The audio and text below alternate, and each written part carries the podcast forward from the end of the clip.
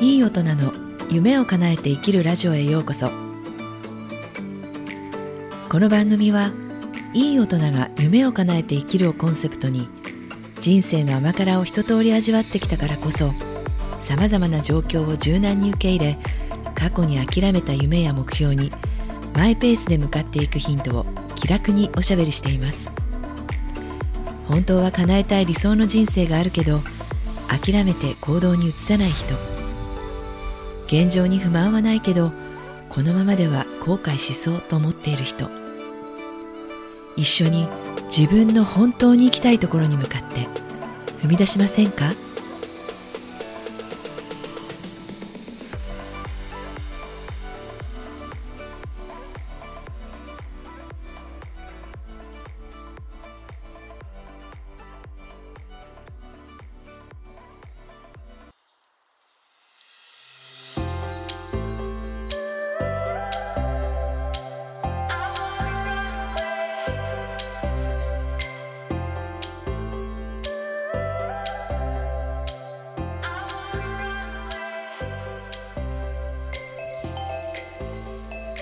こんにちは。ライフコーチの直美です。今日もこの番組に来ていただいてありがとうございます。いかがお過ごしですか？今日は心理的にアクセルとブレーキを同時に踏んでいる自分に対する楽観的な捉え方っていう話をします。というのは先日私がコーチングで自分自身の今年1年を振り返っていたんですね。えー、そしたらこう新しい目標に向かってチャレンジして進んできたこともあるけれどももう少し何かできたんじゃないかっていう反省というかこううん不足感みたいなものも出てきたんです。でそれをこう車のアクセルとブレーキに例えてみるとアクセルを踏みながら同時にブレーキも踏んでいる自分がいるなっていうことに気がつきました。うん、もっとアクセルをブンブン吹かして 進んでいけば今年の結果がもっと違ったものになっていたんじゃないか、まあ、ブレーキを踏まなければもっと進んでたかもしれないなっていうふうに思いました。なんで自分はブレーキを踏むんだろう？なんか逃げてるのかなとか、うん、自分が怠慢なんじゃないかとか。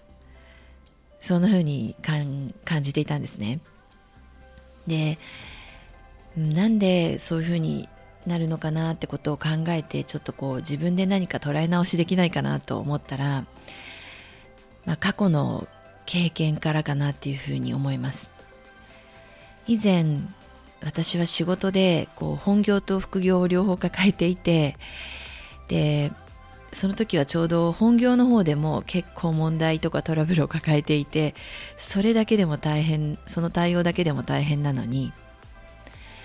副業の方でもそのお客様に対して何かこう提案をして提出しなきゃいけない資料などを一人で抱え込んでいてもうアップアップだったことがあったんです。で今から思えばその本業は、まあ、もちろん本業だから重要なのでそこでもう、うん、抱えているこう問題にしっかり対応するためには例えばその副業の方をのあの、まあ、資料の作成とかそういったことは助けを求めることもできたんですよ。なんかあの人に振ることができたというか。でそれなのに私は一人で抱え込んでとにかくこうあの自分でとにかくやらなきゃいけないみたいな感じでやっていたらもうそうしてるうちに今度そのお客さんから催促の連絡が来てますますパニックになったっていうドツボだったんです。で、まあ、そういう日々を繰り返していて一時期私は一人でもうそうやってこうできもしないのに抱え込んでそしてメンタルも体もダウンした時がありました。まあ、もっともっと若い時だったらアクセル踏みっぱなしでも大丈夫だった頃もあったんですけども結果的に自分がダウンしてしまうとその、まあ、こ効率も悪いですよね。周りにも迷惑をかけるし。なので、まあ、そういう経験から本能的にやっぱりこう、うん、自分のキャパをあの むやみやたらと超えない方がいいっていうなんかそういうあのはなんだろうこう自分で自分のこう知恵というか そういうものが無意識のうちについているのかなと、まあ、ちょっと都合よく捉えればそういうことかなって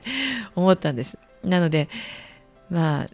自分が壊れてしまったらそもそも価格あのや、ね、じあの自己、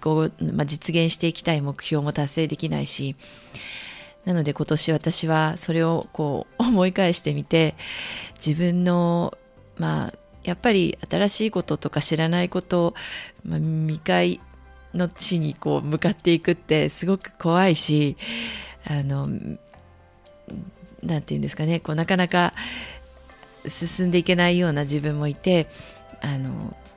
っていうのもあるしあとはその作業的にも今日はこの3つのタスクやろうと思ってたのがもう1つしかできなくってその残りの2つができない自分をああもう怠慢だと思って 自己自分を責めたりとかってあったんですけども結局、まあ、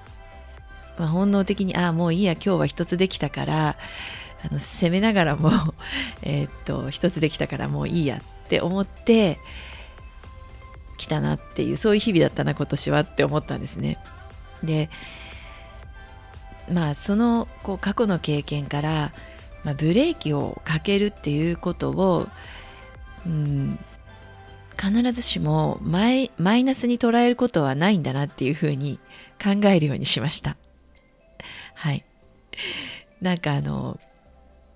何て言うんですかね例えば車もこれあの今年たまたま知り合ったとある会社の社長さんに言われたんですけれども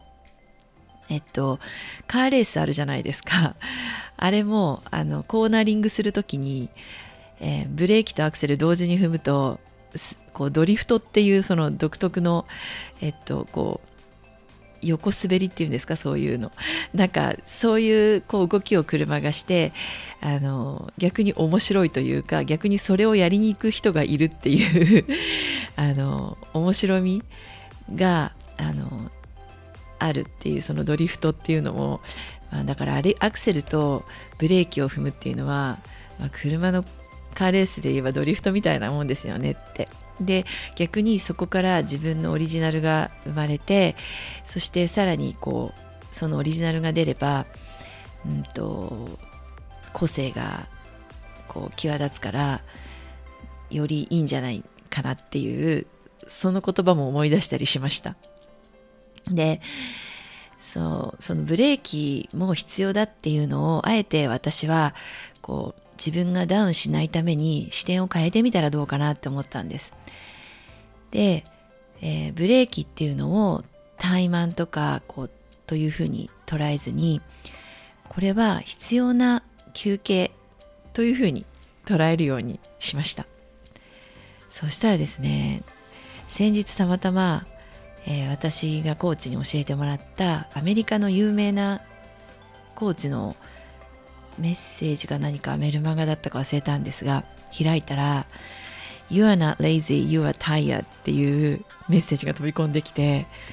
びっくりしてなんか逆に安心しました。なのでこう怠慢じゃなくてただ疲れてるだけっていうね。そういうこう自分を責めない。そういう視点も今度は逆にこうあの自分のそういう部分も認めて必要な休憩なんだっていうふうに受け入れてそうすると心に余裕が出るしまたそうすれば充電して頑張れる。余裕があれば笑顔にもなれるし笑顔になってれば周囲も助けてくれるかもしれないじゃないですか。なのでまあこれあの物事捉え方、まあ、心理学ではリフレーミングっていうんですけどえー、うん、一つこう物事の見方とか視点を、うんまあ、短所と思えるものを長所に捉え直してみるっていう考え方なんですが取り入れてみたらいいんじゃないかなと思って今日はそれをシェアしました。あなたがもしえー、子育てとか仕事とかもうとにかくいっぱいいろんなことを抱えていてそして、えー、すごくこう自分でそれが完璧にできていない自分に対してダメ出しが出てきたらこのリフレーミングっていうのを取り入れてみてそして、えー、自分が、うん、こうよくこうできているところにも着目して頑張っているんだなっていう自分も認めてそしてまたやる気を出してもっともっといいパフォーマンスで進んでいけたらいいなっていうふうに思います。はい。というわけで今日は心理的にアクセルとブレーキを同時に踏んでいる自分に対する楽観的な捉え方っていう話をしました。今日も最後まで聞いていただいてありがとうございました。私は大人世代のあなたがいつからでも人生を軽やかに切り開けることを信じています。これまで向き合ってこなかった自分の本音を一緒に探って後悔しない人生に踏み出していけるコーチングを提供しています。コーチングのお申し込み、お問い合わせは番組詳細欄のリンク、メールアドレス、インスタグラムの DM でお願いします。公式 LINE にお友達登録をしていただきましたら、